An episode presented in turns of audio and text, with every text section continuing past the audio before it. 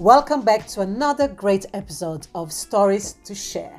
Stories that inspire, stories with moral.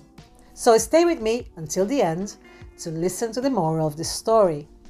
And today we have a beautiful one. It's called One Who Read the Future. And it starts like this A man who lived long time ago believed that he could read the future in the stars. He called himself an astrologer and he spends most of his time staring at the sky. He was always busy thinking about the future, and many travelers often came to him to know, to find out what their future holds. One evening, he was walking along the open road outside the village, and he lost, he was lost in his thoughts about the future.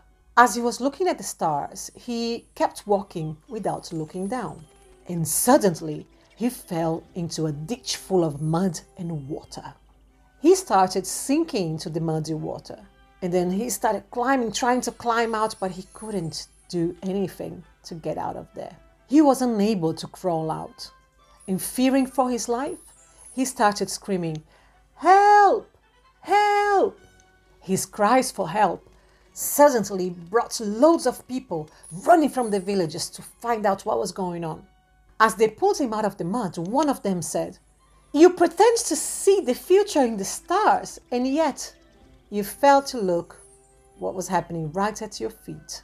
Maybe this can teach you a lesson to pay more attention to what is right in front of you and let the future take care of itself. What use is it, said another person, to read the stars and not be able to see what's right here on the earth?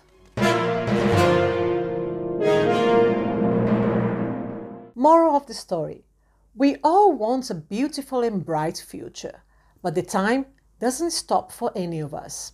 Each tomorrow turns into today, and your present is also part of your future. There is always a tomorrow to look forward to and improve.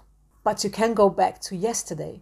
So the key here is to maintain a balance of your present life while you work for a better tomorrow.